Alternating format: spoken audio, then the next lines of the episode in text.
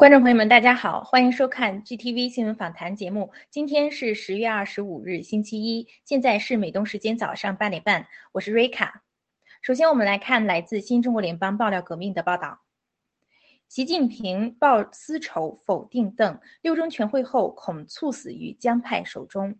十月二十二日，郭文贵先生在直播中讲述了习近平过去十几年的执政路线，源自他成长中。经历的中共家族间的恩怨，习对邓小平的恨导致他否定邓的一切路线。习执政策略的目的就是要报私仇，在否定邓的同时，习一定会闭关锁国，以达到瞒天过海、掠夺江派及国内企业家海外财富的目的。现在习处理的江派大佬、私人企业家，百分之九十以上都是江浙人。对台湾实施蓝金黄超限战的，全部都是江派势力，百分之九十以上的卖台贼也都是江派。习目前的处境十分孤立，江派安排吴征调查习家族的一举一动，安排王立科、孙立军伺机刺杀习近平，结果却是这帮人互相推诿，借机骗财。而邓家后人全都在依赖习邓小平的政治遗产，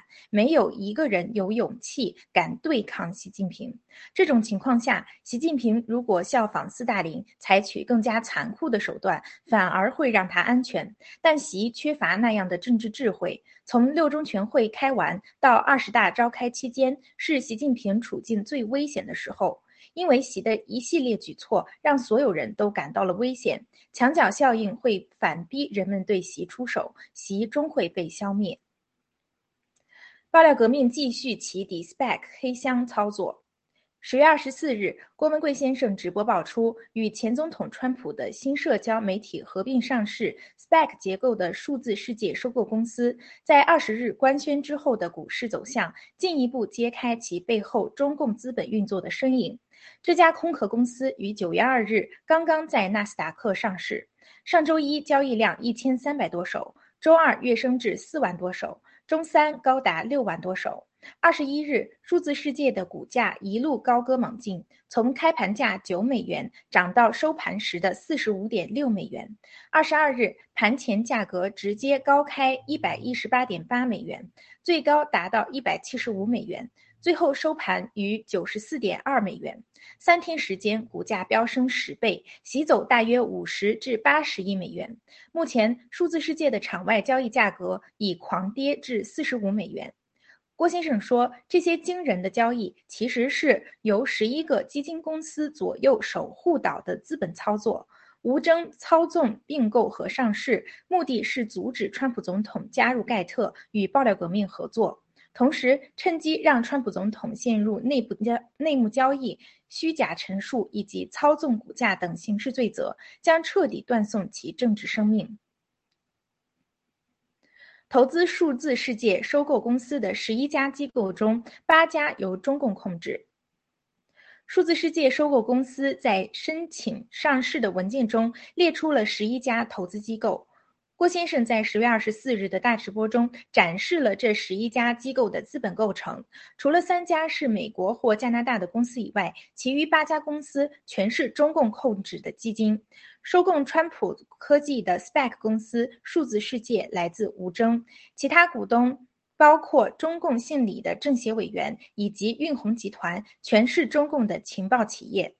CEO 克里斯是太平联盟集团的创始人，曾。参与对郭文贵先生的法律诉讼超限战，FBI 前高管弗兰克是吴征在美国的合伙人，也是太平联盟案件的调查人。此人不但伪造假信息、假照片，而且多次和吴征一起策划洗劫美国人的财富。这次他们再次伙同吴征，同时出现在这场洗劫与抢劫的并购中，背后由鸿运集团提供资金，涉及马云。这是一场中共全面布局操控的金融超限战。吴征二零一九年已被美国 FBI 刑事调查。郭先生在二十四日直播中爆料，吴征等近十名中共人员在二零一九年已被美国 FBI 刑事调查。作为美国公民，吴征却不敢回美国，就是逃离刑事调查。吴征在刑事调查期间仍签署大量上市公司文件，但从未对外披露。这样的行为是罪上加罪。吴征在中共中共国曾四次被逮捕和保释，中共的目的就是威胁和利用他，继续对爆料革命进行法律超限战。吴征等人操纵的 SPAC 空壳上市公司，将把华尔街的基金、律师事务所以及前总统川普全部卷入刑事调查中。郭先生强调，吴征家族包括太太杨澜和弟弟吴斌。因卷入美国情报和金融犯罪，甚至操纵美国司法，触及美国的根本利益，其下场一定比王健家族更惨。郭文贵先生大直播再谈疫苗大屠杀。二十四日的大直播中，郭先生说，中共释放病毒只是手段，而借疫苗实行大屠杀才是中共制造这场灾难的真实目的。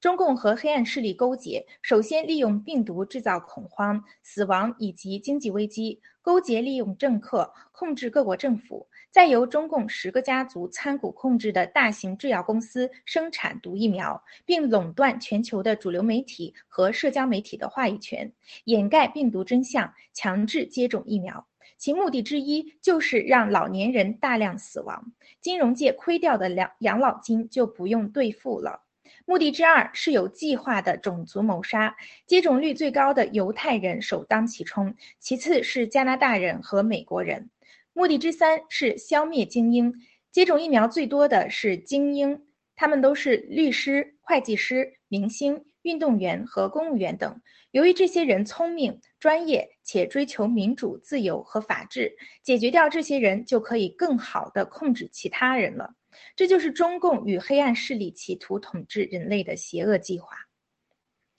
下面我们来看一条 J 系列的新闻：盖特用户逼近三百万，已经成为真正的全球媒体平台。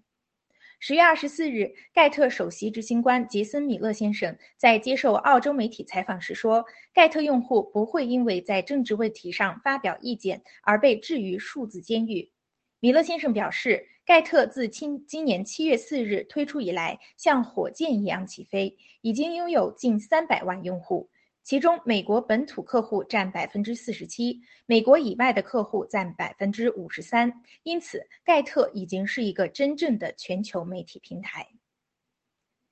接下来是中共国新闻：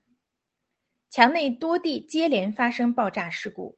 近日来，墙内从北到南多个城市接连发生爆炸事故。十月二十一日上午，辽宁沈阳市和平区的一家餐厅发生爆炸，当地出动多台殡仪馆车辆、消防车及幺二零急救车。现场目击者称，爆炸升起的烟尘像一朵蘑菇云，爆炸威力巨大，严重波及整个街区。事故已造成四人死亡、三人重伤、四十四人轻伤。十月二十三日晚上。内蒙阿拉善盟发生爆炸，造成四人死亡、一人重伤、两人轻伤。爆炸发生地点位于巴音敖包工业园区蒙古中高化工有限公司的氧化车间。十月二十四日早上，辽宁大连瓦房店的一栋居民发生燃气爆炸，视频显示爆炸引发了大火，事故造成二死七伤。不久前，在九月十一日，大连市普兰店区一住户家中液化气罐泄漏，并引发爆炸，造成八死五伤。十月二十四日下午，江苏江苏南京航天航空大学的实验室发生爆炸，现场一度出现白色蘑菇云。爆炸发生地位于材料科学与技术学院的实验楼。目击者称，现场两度传出爆炸声，事故已造成二死九伤。目前，关于这些爆炸案件的处理措施，中共官方没有任何的后续报道。最后是其他相关讯息：全球各地通过罢工和法律手段反对疫苗强制令。十月二十二日下午，在美国通用电气公司纽约州总部，超过两百名员工因疫苗强制令举行短暂罢工，并游行抗议。通用电气不被要求必须遵守总统行政令，即要求所有美国员工在十二月八日前全面接种中共新冠病毒疫苗，否则他们将失去工作。十月二十一日，通用电气南卡罗来纳州分公司也有数十名员工在公司举行了同样的抗议活动。许多员工表示，他们希望能自由决定是否要接种疫苗。据悉，工会计划。代表七百余名通用电气的员工与公司领导层举行会议，希望双方都能提出解决方案。十月二十二日。美国亚利桑那州申请临时限制令，用以阻止联邦政府的疫苗强制令。美国亚利桑那州总检察长马克·布尔诺维奇发表声明称，疫苗强制令是美国历史上对个人自由、联邦制以及权力分立的最大侵犯之一。在一份与临时限制令同时提交的修正申诉中写道：“疫苗强制令侵犯了工人的宪法权利，剥夺他们拒绝疫苗的权利。”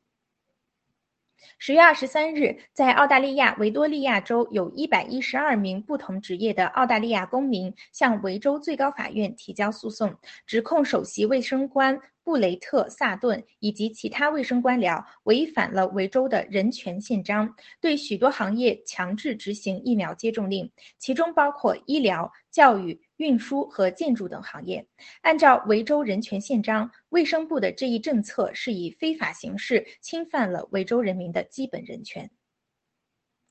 以上是今天的新闻播报内容。接下来由主持人 Emily 和嘉宾郑清天机为我们带来今天的新闻看点评论，请不要走开。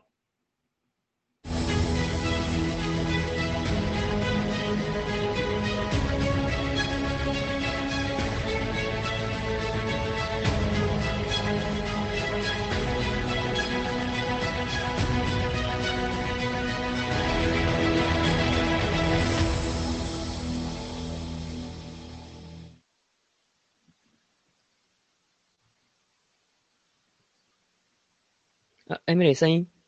，Hello，艾米丽，你在这边没有声音。啊，好，不好意思，呃，这样子有声音了吗？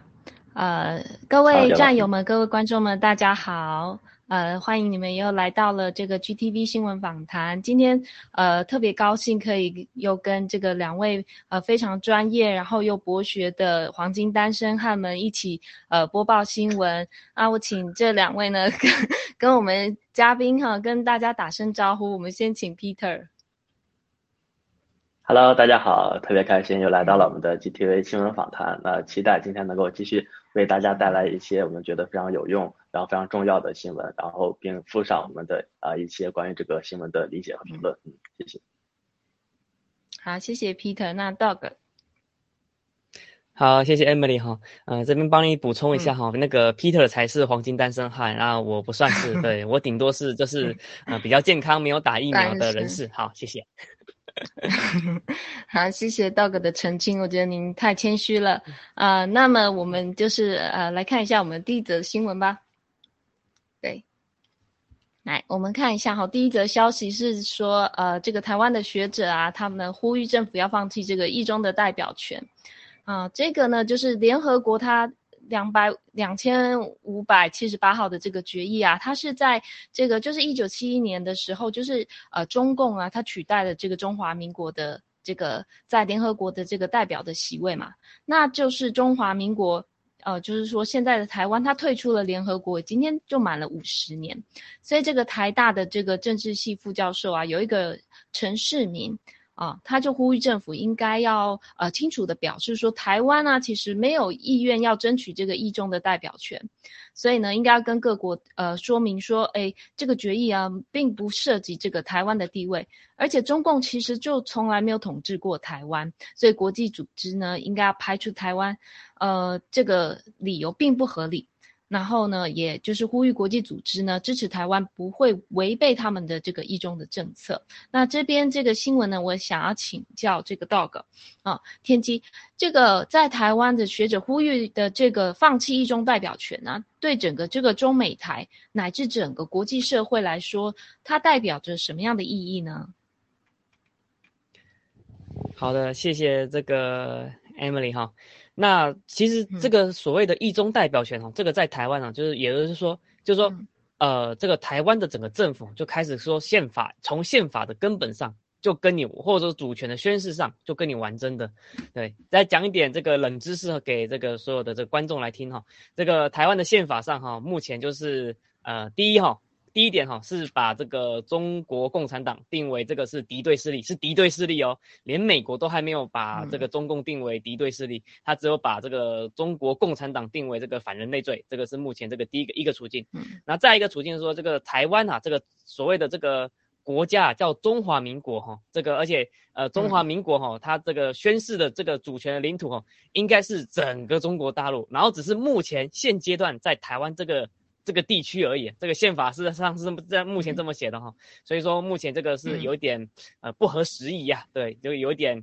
就说你都已经被赶来这个小小台湾了，你到现在可能很很多事情都已经变变革了，已经已经变化很严重了，你现在这个所谓的中华民国还要这个统一这个整个。这个中国这个内地这个这个在写写还而且还写在宪法里面，这个讲出来不太对。你写在宪法这个不继续改，这个也不太对哈。哎对，那再来再来还有一点，还有一点是什么？就是呃，其实这个。中华民国哈，其实首都哈，其实并不是在台北哈。虽然说我们一直对外宣称是在台北哈，但其实宪法在里面哈，其实是写在南南京哈。这个这个都可以去查哈。所以说这个也有点可笑，就是说，哎，奇怪，这怎么到现在这个呃宪法都没有与时俱进？呃，这个民进党这个在台湾呐，它也是属于这个最大党，那他们也有这个席位跟能力，就是去修改这些宪法这些基本条文，但是却没有去修改，所以所以说哈，有一些根本上的问题，就说，所以才会有学者才呼吁说，哎，这个我们台湾是不是现阶段呐，这个应该要跟所谓的中共中国啊，这个。呃，切割这个关系啊，就是说，哎，我们台湾，我们就现阶段就在台湾就好了，然后不要违反这个所谓的那个什么一中代表权呐，就说，哎，我们这个所谓的中国啊，我们就不会做这个中华民国啊，这个台湾不会再抢这个中共这个一中代表权啊，我们就是呃以这个台湾这个势力就是为为这个，你要说是以台独为借口，这个也对，那这个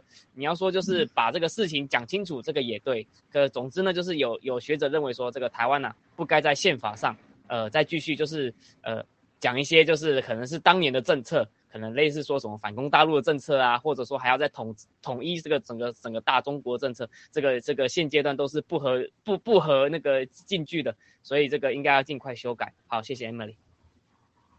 啊，谢谢 Dog 的这个分享哈。对，呃，其实这个我就在想说，这其实是不是就是另一种台独的意义？那么它就是。其实对台湾来说，这个我希望它是可以尽快去把这种定义去解决的，因为台湾其实这几年陷入这个呃意识形态的斗争，整个被中共中共渗透的这个严重的这个程度啊，非常的巨大。如果能够把这个东西把它划分清楚的话，我认为就是说，呃，台湾就可以不要再有这样子的一个斗争，呃，最好还是要团结，就是台湾人的一个意志，哦，一起。一起表达说，我们到底是要台独，还是要这个呃做跟这个中国怎么样去做划分？这个问题真的是非常的这个重要。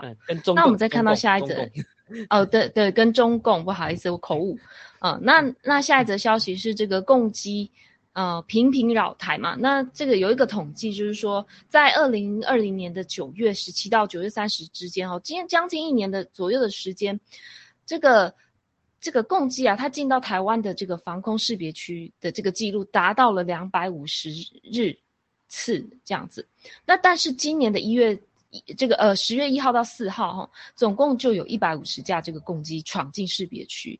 然后呢，也出动了歼十六、歼十的战机，那这个次数非常的越来越频繁了。那用来这个投放核子武器的轰六战机啊，也逐渐的就闯入识别区，也变成了一种常态了。那么新闻的趋势是说，就是说每次在这个攻击老台的时候，都是在呃中共遇到了这个他们所说的这个西方势力的干涉，或者是台独势力的挑衅后发起的这个呃消息，我们就可以看到这种新闻传出来。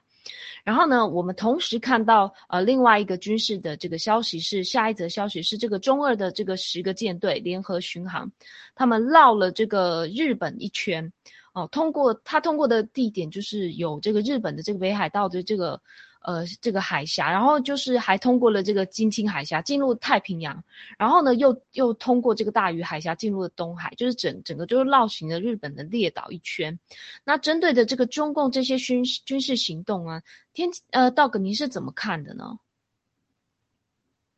好的，谢谢 Emily。那这部分的话，我首先先从那个、嗯、那个共机扰台来来说好了。嗯，九月二十四号，大概应该是隔天吧。那郭先生他就曾经爆料说，嗯、呃，那一天的话，就是直接那个共军就直接就把核子武器这个搬上这个飞机。呃，我一直就是在关注这个所谓的台湾发出来的新闻，还有说所谓的学者或者说军事专家，他们从来。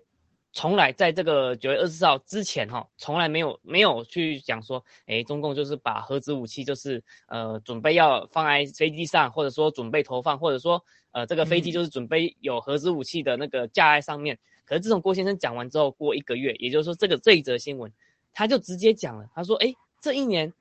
这一年这个平扰台哈，然后美国智库就直接投放，是他就说哈，投放核武轰六六呃核武轰六。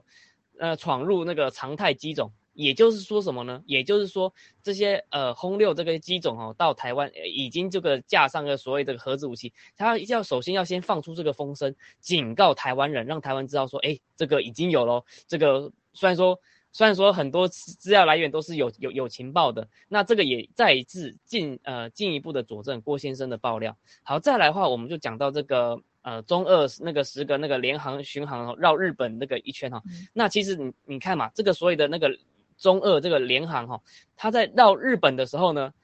如果说只是正常的国家或者说民主国家，呃，英国、印度或者是台湾、美国。他在绕这个所谓的第一岛链在环的时候呢，好好像都是诶没什么大新闻，为什么呢？因为这几个国家都是民主国家，这几个国家都是法治国家。比如说他们在做这个军事的围绕的时候呢，通常会跟那个所在的附近的国家去知会一声，他说诶。就譬如说，呃，Emily 啊，我今天可能有一台可能比较大型的车会在你家附近跟绕一绕。那如果说你看到了就是不要不要介意，不要在意，那个是我们这边在绕一绕，可能有个活动，有个庆典，我们要训练一下之类的。那如果说有一个邻居，他就直接跟你说，哎，我整天要要侵略别别人哦，你们这些不要欺负我们这个国家，然后我们还还想要统治全世界，我们还想要这个那个威吓你们，你们要是不照我们的意思去做，那我们就给做做以下的动作，我们要坚决抵制你。那如果说你在遇到这样子的邻居的话，那你就会相对的会比较害怕一点。那现在他就直接直接就说，直接就就是完也完全不打招呼了，就是事情做了，然后再跟你呛下说，我就这么做，怎么着，怎么低，怎么低，你能对我怎么样吗？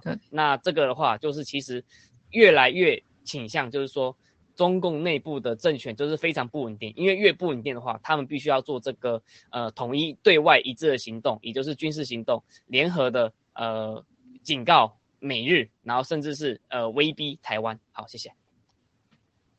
好，谢谢道哥的分享。确实，就是之前呃文贵先生有呃提醒大家，就是说呃在这个这个海域的附近啊，就是中共啊，他的这个潜舰就突然露头露出来了，这种行为就是非常的挑衅。然后呢，也也证明就是说他已经不不管不顾那么多了。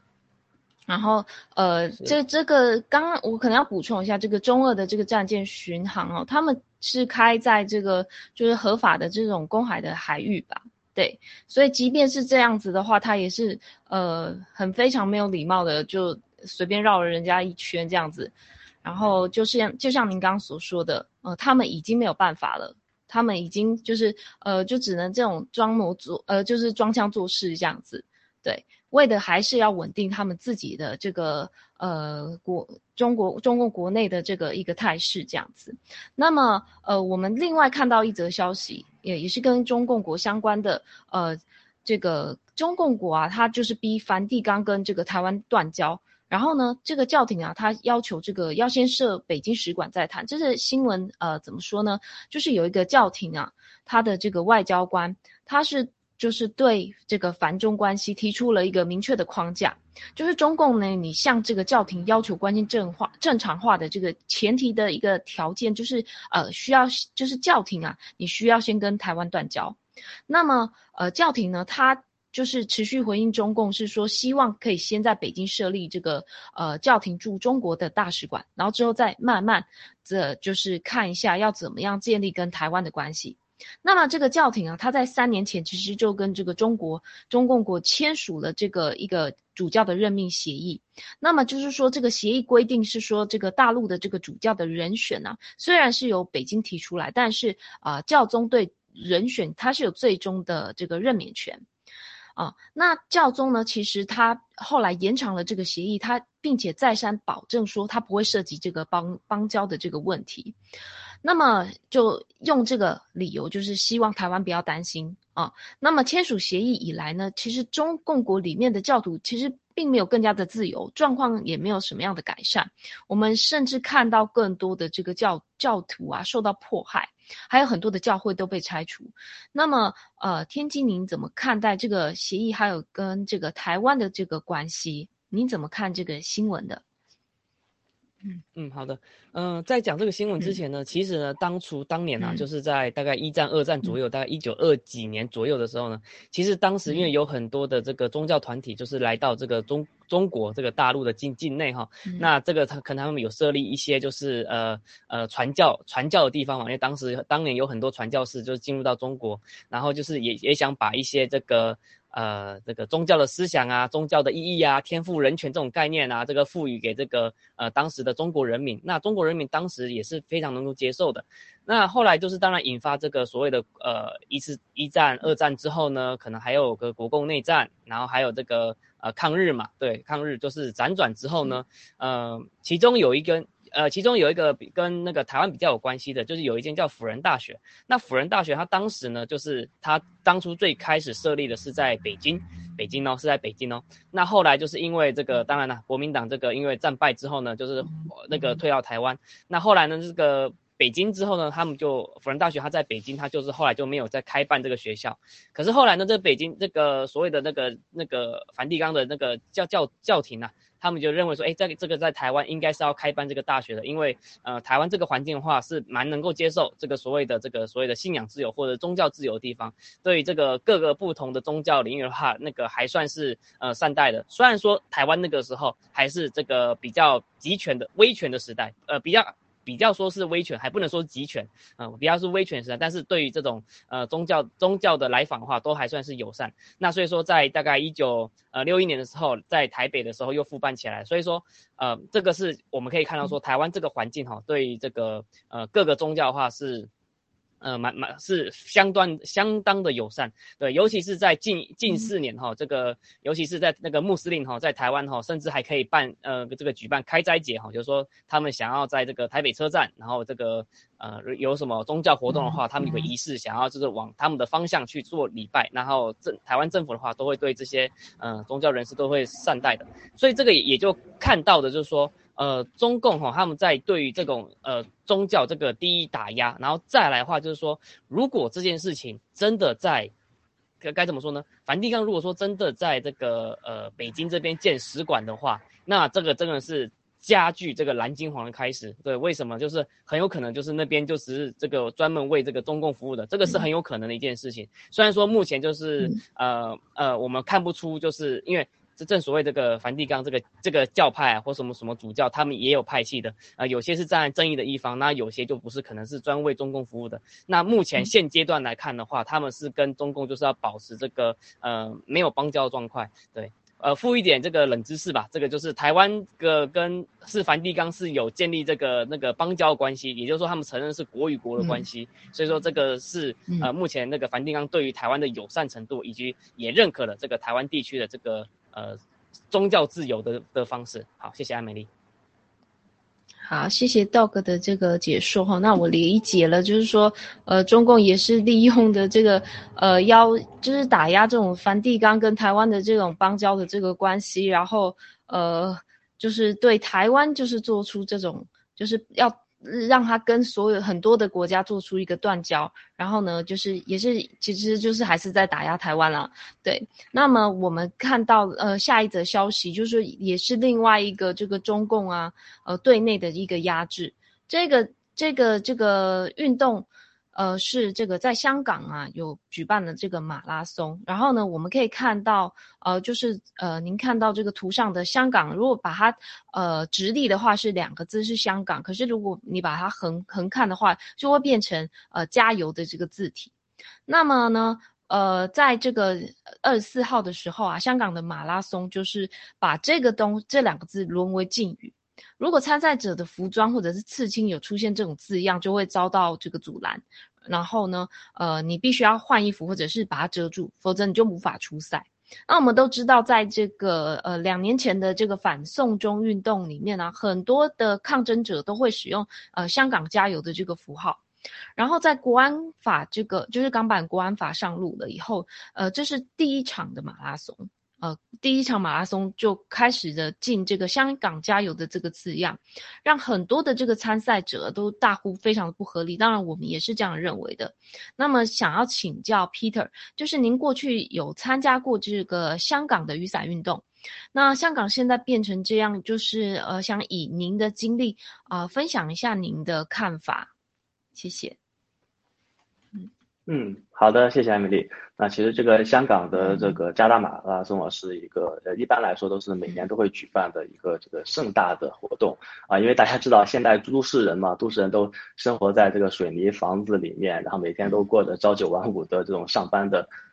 打工的生活，那其实大家都是蛮向往这种体育精神，蛮向往的这种健康运动的这种生活方式。所以呢，一旦举行这种像马拉松啊这样的活动的话，尤其生活在城市中的人，其实是呃特别想去参加的。而且这个像这个像这个加拉马拉松啊，甚至就出现这种它的门票其实甚至是会就是一票难求，甚至会出现这种黄牛票，就是要付高价才能。获得这个入场券，然后去参加这个马拉松，所以确实这个大家参与的热情是非常的嗯火爆的啊。但是呢，因因为嗯大家，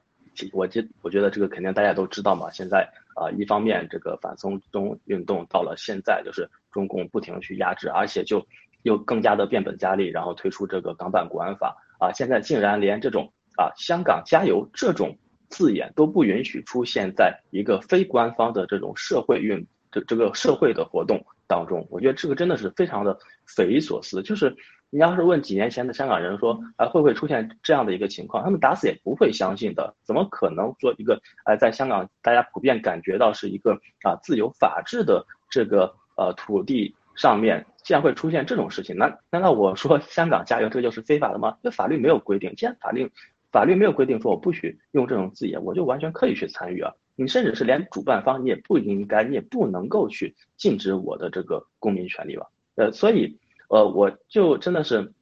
就是想到啊，就是其实我们所有的这个爆料革命，对我们的这个战友们，其实我们当我们吃下了这个，嗯，怎么讲，就是这个呃，唤醒我们这个真，就是让我们了解到真相的这个真相胶囊以后啊，啊，真的就再也回不到过去了。我们了解了，其实在一个自由的社会。在一个这个科技文明迅速发展的时代，我们应该是过一个怎么样称之为人的这种生活方式，对吧？我们不应该受到这种条条框框、很匪夷所思的这种诸多限制的规定。而如果一旦一些强权要让我们回到那些感觉是上个世纪的这种黑暗时代、这种集权的社会里面，我们这我们是每一个细胞都会抗拒呃这种生活方式的，对不对？那。可想而知，你像香港这个这个沉寂了多少年的这种自由法治的精神的这片土壤，大家绝对不会接受这样的一个情况。虽然现在感觉是这个中国共产党步步紧逼啊，一一步又一步的去压制等等，但是这个只只是就是引发大家更大的怒火，只是为下一次雨伞运动、下一次反送中运动奠定了这个坚实的群众基础。大家也知道，在二零一四年的时候就已经爆发了这种。像这个雨伞运动，以及当年的七月一号，这个超过五十万人上街，然后抗议中国共产党啊，抗议 CCP 不给香港人这个双普选的自由啊。但是这个运动呢是历时了七十多天，然后被香港政府就是以一个软以一个这种软磨硬泡的啊这种策略给就是慢慢的变得无疾而终了。但虽然这个运动就消失了，但是你底层的这种矛盾是没有解决的，而且香港人们的这个人民的怒火是没有就是。平息的，所以呢，也就演变到了五年之后的这个更加激烈、更加对吧？这个影响深远的抗议运动。那现在呢，也是一步一步的通过各种方式给打压下去了，对吧？那谁谁敢保证说啊，两年后、三年后、五年后不再出现下一次运动呢？这个是一定会出现的啊！这个就又让我联想到，就我以前啊，在这个读大学的时候啊，那当时我们是有参与一些这种就所谓的支教、义教。的这种活动，那我们当时也是有去中国内地的一些啊蛮偏僻的这个呃这个县城啊乡村去参与这个活动。那当时啊，我记得就我们这个队伍啊是既有这个一本来是来自这个呃内地的这些内地生，然后也有香港本地的这个同学。那大家到当地以后啊，就是嗯，当然可能会接受，就是有遭遇各种各样的嗯困难呐，对吧？这个条件的不适不适应啊，然后尤其是香港本地的同学。那当时还有一个非常就感觉很搞笑的事情，就是当地的这个就是政府的啊这个宣传部长，他就专门给给我们啊这个就反反正也算是一个这种。怎么讲？一个接待嘛，哎，大家就跟我们讲很多那种又统战的这种，呃，这种说辞说教啊，说啊，应该就是香港也要，然后要稳定啊，然后要和这个，对吧？和内地和中央保持这个良好的互动关系啊什么的。那我们当我们听了以后，其实我们也这个，当然就是大家这些内地的同学也都很抗拒嘛，就觉得，嗯，大家就啊应付一下就好了，对吧？就随便就顺着他去讲。那这个结束以后呢，我们就哎突然发现一个香港同学就哭了。然后特别伤心的哭了，然后就就，但是我们不我们不知道为什么，我们觉得哎是不是因为这个压力太大了？这个因为当时条件很艰苦，就问他为什么，然后他说就是因为刚才的这个啊这个事情让他感到很伤心。但是我们当时觉得哎很诧异，怎么对吧？这个因为这个事情你就这么伤心了，对吧？你这个他这么说，而且是那种哎很官僚啊，很很老一辈的那个感觉，你就应付一下他就行嘛，对吧？但是对于这个这个本这个土生土长的香港人来说，他就是。没有办法接受这样的一个情况嘛？对对吧？我们生活在一个自由的地方，生活在一个民主法治的地方，怎么可能有这种哎？你就对吧？一个这种就满满浓厚的这种中共共产党这种集权的宣传的这种说教，你当然是抗拒不了的。其实当时我们不能够理解，但是那越到后来，尤其在现在，那当然是完全能明白，完全能够切身的感受到。所以这个也是一个侧面的印证，就是可能。如果我们还没有这个醒来，还是沉寂在这个中共的这种党文化的这个状态当中，当然，可能对于这发生的这一切，无论说是你看，这刚才就是近期各种新闻嘛，对吧？又是爆炸了，又是对吧？这个粮食出问题了，又是水灾呀，那大家可能觉得啊，这个死的都是别家人，不会死自己家的，那我就不作声就好了啊。但是对于已经醒来了，像我们爆料革命这这个群体，像我们每一个被。啊，这个郭先生所感召的这些战友们，对吧？大家一旦醒过来，大家就再也接受不了过去的这个生活，感觉过去那真的就是王屎坑的生活。我们必须要迎接一个新的未来，我们不能够再让整个这个国家的文明倒退到这个中共党文化啊，这个共产集权的这样的一个时代。所以呢，香港的这个一桩桩、一件件血淋淋的案例，就更让更让我们这个珍惜就是自由的可贵，而且必须让我们啊这个了解。你为自由必须要付出这个坚实的啊这种努力，以及啊这个任何有可能的这个代价。就自由它是最昂贵的，所以我们也必须要最以这个最努力的心态，最为积极的心态去迎接、去奋斗、去争取自由。谢谢。好，谢谢呃 Peter 的分享。对，啊是。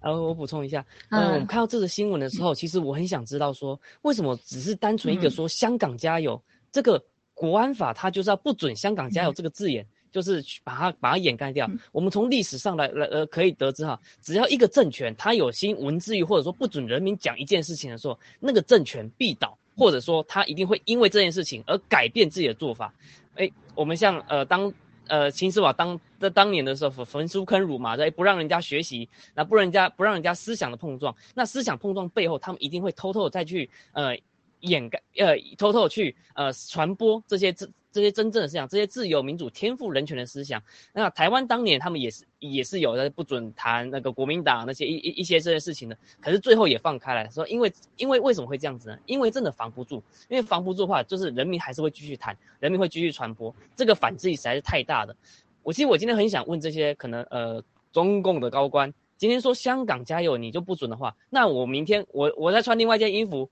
我说新疆加油，西藏加油，对不对？或者说什么上海加油，北京加油，我甚至还可以穿什么习近平加油，对不对？马云加油，对不对？任正非加油，对不对？那些要被关进那个监狱里的，要被双规的，呃，要被政治作对，要被暗杀的，我我就写上他的名字，说，哎，你加油一点好吗？对不对？呃，记记得，就是真的是不要有有出出什么事情，对我可以为他们加油，对吗？那那你你你们说，你们要因为这件事抓我吗？对吧？你们要因为这种事抓我吗？所以这这个就很奇怪。这些人可能是有错，但是还是一样按照法治的系系统，然后不应该就是把这个人就是这些人就直接抓抓回家。那这些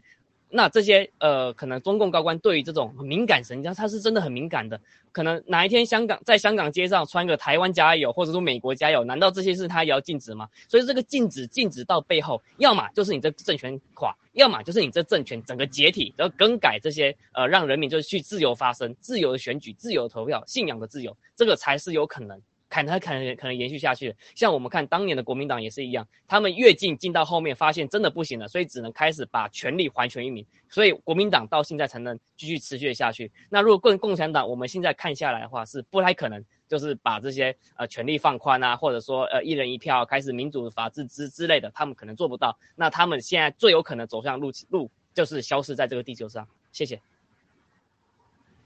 好，谢谢两位的分享哦。我觉得两位分享的真的都是非常的精彩。第一个，他这个呃，在他们的中共国里面，其实真的有法律可言吗？没有，这个法是他们自己定义的。他们今天想要呃说你有罪就有罪，说你没有罪你才没有罪，是看你有没有跟他们有没有什么样的关系，是生殖器的关系还是蓝金黄的关系。然后第二个是呃，这个中共啊，他们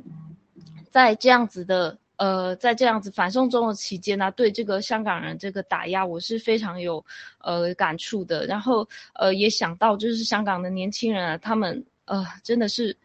付出的真是非常的多。我们要记得的一件事就是说，只有只有暴政没有暴徒，这也是这个香港他们在反送中期间的他们的他们就是只有五大诉求，他们都是非常和平的抗议，他们并没有就是呃。非常这个就是呃暴动的这种举动，然后就是我们，所以他们不断的在传播真相。我们我们就是看到他们的这种这种这个很平静的这种抗议，只是为了争取一一条法律的一个公正性而已。那条法我们还记得，就是呃大家还记得吗？天津你还记得吗？就是那条法就是呃反对呃这个逃利条例那个逃犯条例嘛。反送中，这个是非常对反送就是反对这个逃犯条例，呃，将这个犯人送到这个中国。然后当时就已经有两百多万的人站出来了，可是他们可以忽视这些人的声音，然后竟然推出这个国安法，继续在打压整个香港人。对，所以我我们看到香港的这个所有相关的新闻，其实都会呃觉得非常的难过。然后我希望就是天佑香港，香港，然后中共早日灭亡。那么。呃，请问两位还有什么需要补充的吗？没有了，没有了。好，谢谢。那我们呃接下来要看到就是说呃呃疫苗灾难的新闻，对，然后请这个呃导播帮我们发一下这个。图片，这个图片是在讲说，呃，一则消息是说，呃，一个在产房工作的这个护士啊，她说这个婴儿刚生下来的时候，呃，看上去都很健康，但是呢，在短短的四十八到七十二个小时之后就死亡。那死亡的原因呢，竟然是这个肺出血。那么他们去整理了这个他们为什么会有这个死亡的相关性，发现呢，都是因为他们在呃这个母胎的时候，就是孕期跟哺乳期打了这个疫苗。那么在这个文贵先生的干这个直播当中有说到，这个医界人士啊，他们说这个打了疫苗的人死亡，他们发现在医院啊。有一些年轻人死亡是在二十到六十岁之间，然后呢，百分之八九十都是血栓，然后呢，还有一堆孕妇生出了一堆怪胎哦，就是不只是死亡，还有一些畸胎的状况。然后在医院里面不能挑战，就是共产党跟谈论死亡和疫苗的关系，就是禁止谈论出这个死亡是疫苗造成的。那么我们再看到下一则消息，这个是这个。在台湾呢，就是这则消息让我想到，在台湾有一个云林的这个母亲，她是呃刚打完这个 A Z 疫苗，然后呢下午四点打完以后呢，晚上十一点她就是哺乳喂哺喂这个两个月大的女儿，然后呢在隔天的凌晨就发现了这个女儿口腔冒血，就送医不治了。然后呢，在还有其他更多的就是像印度也有发现怀孕期间接种了疫苗以后生下了一个畸形儿。那这边我想要请这个天机你分享，呃，就是 Dog，你帮我们分享一下，就是说这么多这个疫苗的这个呃报道啊，就是发生了这么多的这个灾难，你怎么看这些新闻？好的，谢谢 Emily。那现在这些新闻的话，就是很多事情都不会报道。那我深信，我深信呐，应该说我也希望这个呃民众的眼睛是雪亮的。嗯，刚刚好就在昨天哈，我跟那个家人刚好通通完通完电话，他就跑来跟我说，他说：“哎，天机啊，现在那个明明打疫苗，因在台湾啊，因为打疫苗而造成那个死亡的人数明明比这个得病毒的人多，那为什么还要继续打疫苗？”这时候我就很纳闷了，我说：“你怎么知道？”这个打疫苗的死亡人数比这个得病的多，哈，然后这个时候我家人就说不是吗？应该是这样子吧，我有看到那个数据啊。我说你你看的数据是对的，那你我我只是我不知道你这个数据是哪来的，可能很是我们农场做一做图，然后他就传到那个台湾就是 Line 嘛，就传一传，刚好传传传到他的那个什么眼睛中，我就刚好就看到。那我我想说什么呢？因为很多人民他是不知道，他从这个他从这个所谓的媒体上就看到说，哎。这个到底是不是因为疫苗死亡，或者说疑似？那目前大部分台湾的媒体只会说是疑似。那这个其实这个也不管是台湾的媒体还是美国的媒体，其实我们就看一一个数据就好了。什么数据呢？死亡人数。我们不要管什么怎么死的，就看你这个死亡人数，所有死亡人数，你跟去年来比，像我这个数据的话哈，我现在没没有列没有列出来，但是我看可以。刚刚我讲哈，台湾从五月、六月、七月，哦，目前台湾数据直到今年七月哈，五六七月跟去年的五六七月相比，死亡人数都明显的增长了，尤其是五六月的时候的，至少增长百分之二十到三十之间，死亡人数哦，我就不要管怎么死了，好不好？那正常一个。呃，如果说没有不是什么战乱国家，或者说你不是因为什么事情的的呃发生什么大事来讲的话，基本应该是不会这个死亡数忽然就是暴增这个百分之二十哈，呃，这个所以说这个你就可以看嘛，说到底这些人是怎么死的，不知道，你真的是不知道是不是因为病毒死的，可能是，那有可能是疫苗惹死的，不知道，那只能说呃接下来现阶段如果说这些数字越来越高的话，那就可以佐证一件事情，这个疫苗对于人。或者说这个病毒对于这个台湾人哈，这个是只有扣分而没有没有加分的，尤其是这疫苗的部分。那现在这些事情，所谓的你打了疫苗之后，到底有没有事情？这个我相信越来越多人会惊醒说啊，原来我现在身上很多的病痛都是打疫苗的。刚刚好哈，我也我也跟几个朋友也聊聊个电话，他们也都是有打疫苗，他们都是因为工作要打疫苗。打完疫苗呢，他就跟我说，哎，奇怪，为什么我好像有点呼吸不顺畅？就是有时候就是呼吸不顺畅。那我就跟他说了，我说如果你不介意的话，你可以去常常就是请医生开立这个伊维菌素。那伊维菌素的用法，那我也请他看这个大胡子医生，就看怎么使用，看这个伊维菌素是不是适不适合你。那这个这些事情呢？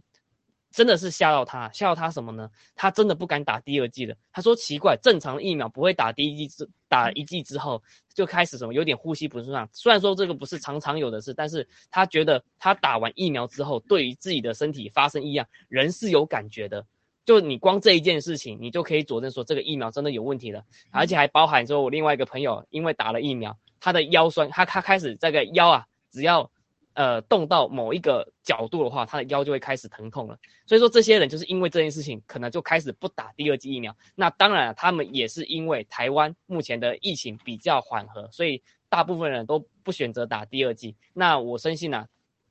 开始打第二剂之后，尤其是大量的施打辉瑞疫苗、BNT 疫苗之后呢，这个就会造成这个病毒破口，就会。台湾的这个疫情的人数啊，就会开始直线向上。那这些都是个警讯。好，谢谢 Emily。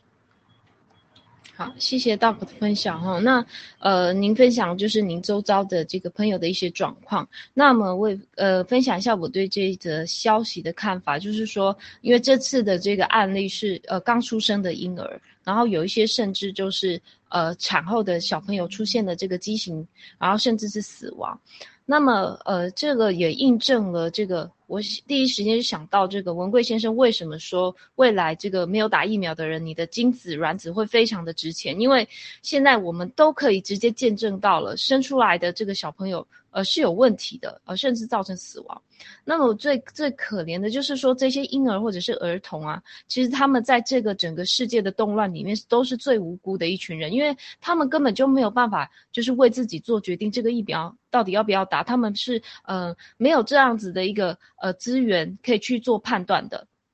然后呢，呃，我想要用这个呃感想顺便引述到下一则消息，就是这个美国的呃防疫专家。我不想说他是防疫专家，他就是一个恶魔佛奇，哦，他今天表示说要给五到十一岁的孩童注射的疫苗，渴望在十一月的上半月哦提供。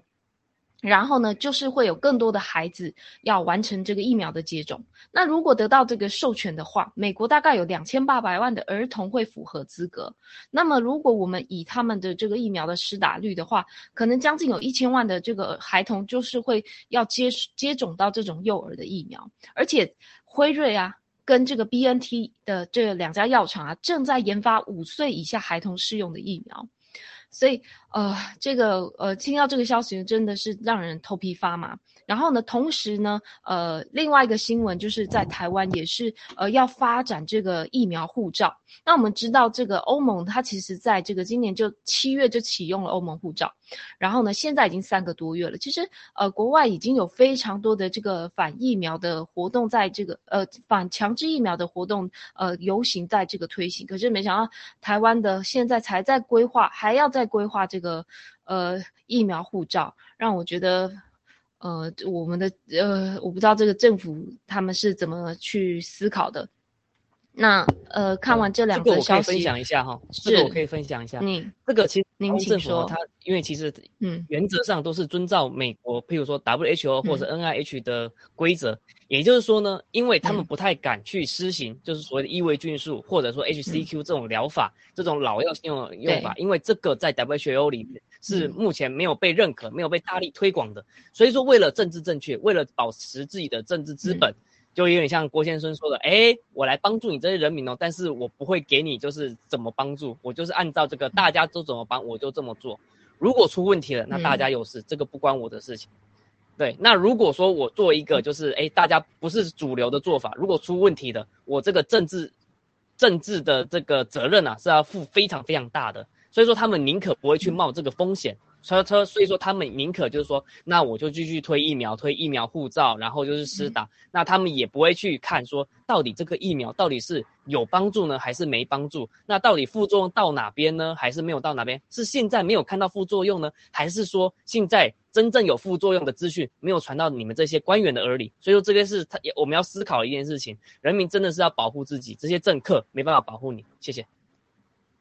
好，谢谢道哥的呃帮我们的补充。那么呃这边我也想要请郑清帮我们分享一下，就是我们看了这么多疫苗的新闻，包括这个呃婴幼儿的这个畸形还有死亡，然后还有他们正在推行的这些儿童施打的这个疫苗。那么我们知道这个中共的病毒是他们的一个手段，然后呢这个疫苗才是他们真正制造灾难的这个目标。他们呢？呃，全世界就是这么多少数的家族控制了这个媒体跟财富，那么还有这些制药公司哦，那么这个是一种有计划的这个全球的这个种族灭绝的这种工具，您又是怎么看这这这几则这个消息？你是怎么整理的？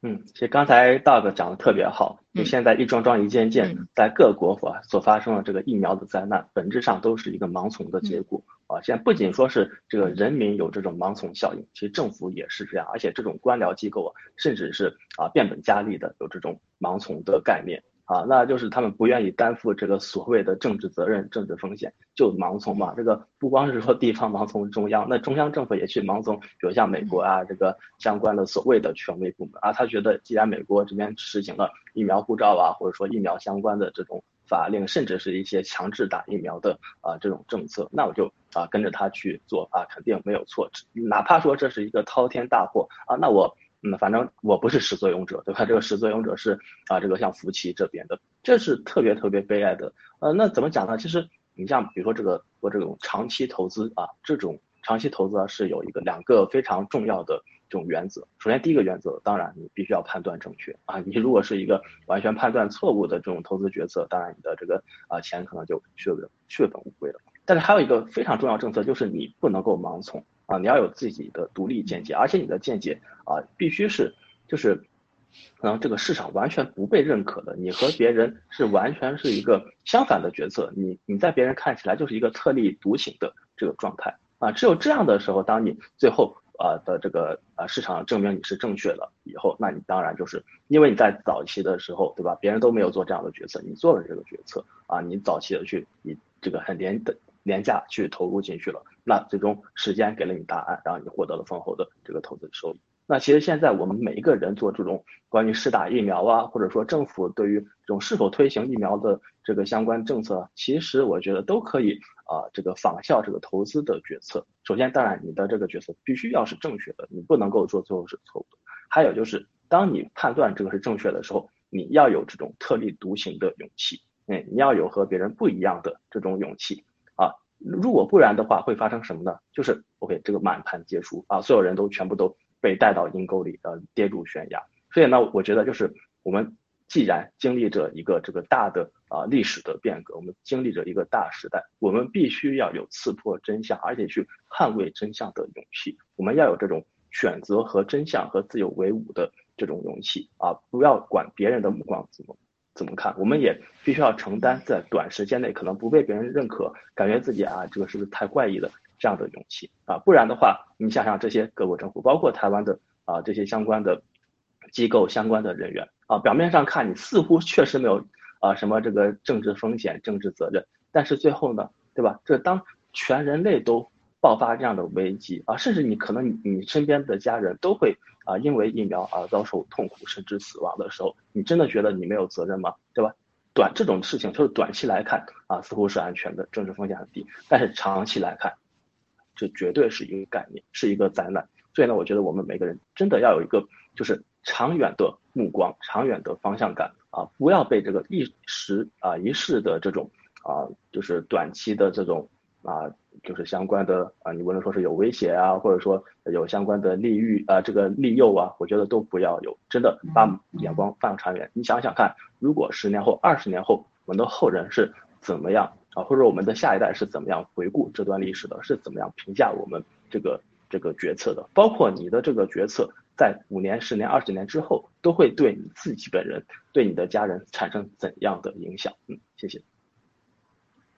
啊，谢谢 Peter 的分享哦，您说的真的很好。就是其实我们新中国联邦，其实就我们在这个揭发疫苗的真相，似乎就是你在跟周遭的人去沟通的时候，你会有一种感觉，就是说你好像在跟全世界的人对抗，因为呃，似乎他们都是没有办法听进去的，因为这个不管是媒体的宣导，还是这个政府的政客的这个决策。哦，对，其实对人类这种这种错误的决策，对人类是一个非常的这个伤害，很大的伤害。那么，请呃道格，你还有呃什么需要补充的？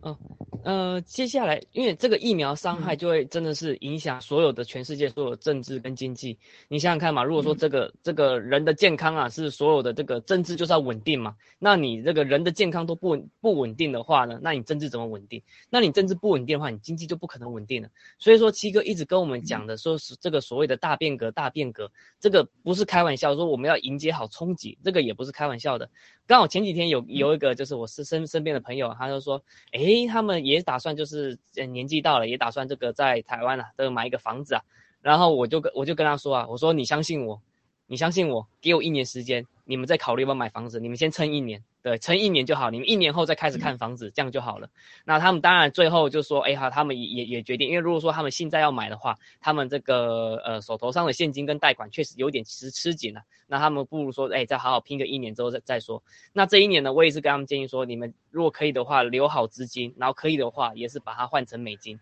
那当然了，我最后呢也是不忘了，这是缅缅怀这个时候呢推销一波这个洗联储给他们，让他们知道，让他们知道洗联储的厉害，让他们也知道这个所谓的那个。虚拟货币之后的价值在哪边？对，所以不过当然了，我没有正清这么会说，那也没有正清这么会能能够推销，所以说这部分呢也刚刚好，也是希望就是说，哎，喜联储刚好要上市了，那如果说真正的你想要把这个一个货你的现有价值的货币放在一个安全可靠，并且有信用有合可的地方的话，那真的是唯有喜联储。好，我分享到这边，谢谢。好，谢谢道哥的分享。真的，在这么多，我们每天看这么多灾难，这么多消，就是不好的消息，那唯有就是喜碧，他要面试的，让我们可以带来一丝就是呃呃希望，然后也有更多的这个呃念想吧。嗯，那么我们今天的这个访谈的时间就到这边了，非常感谢啊两位的分享，那我们就下次再见了，谢谢各位。啊，各位再见，谢谢大家。Thank you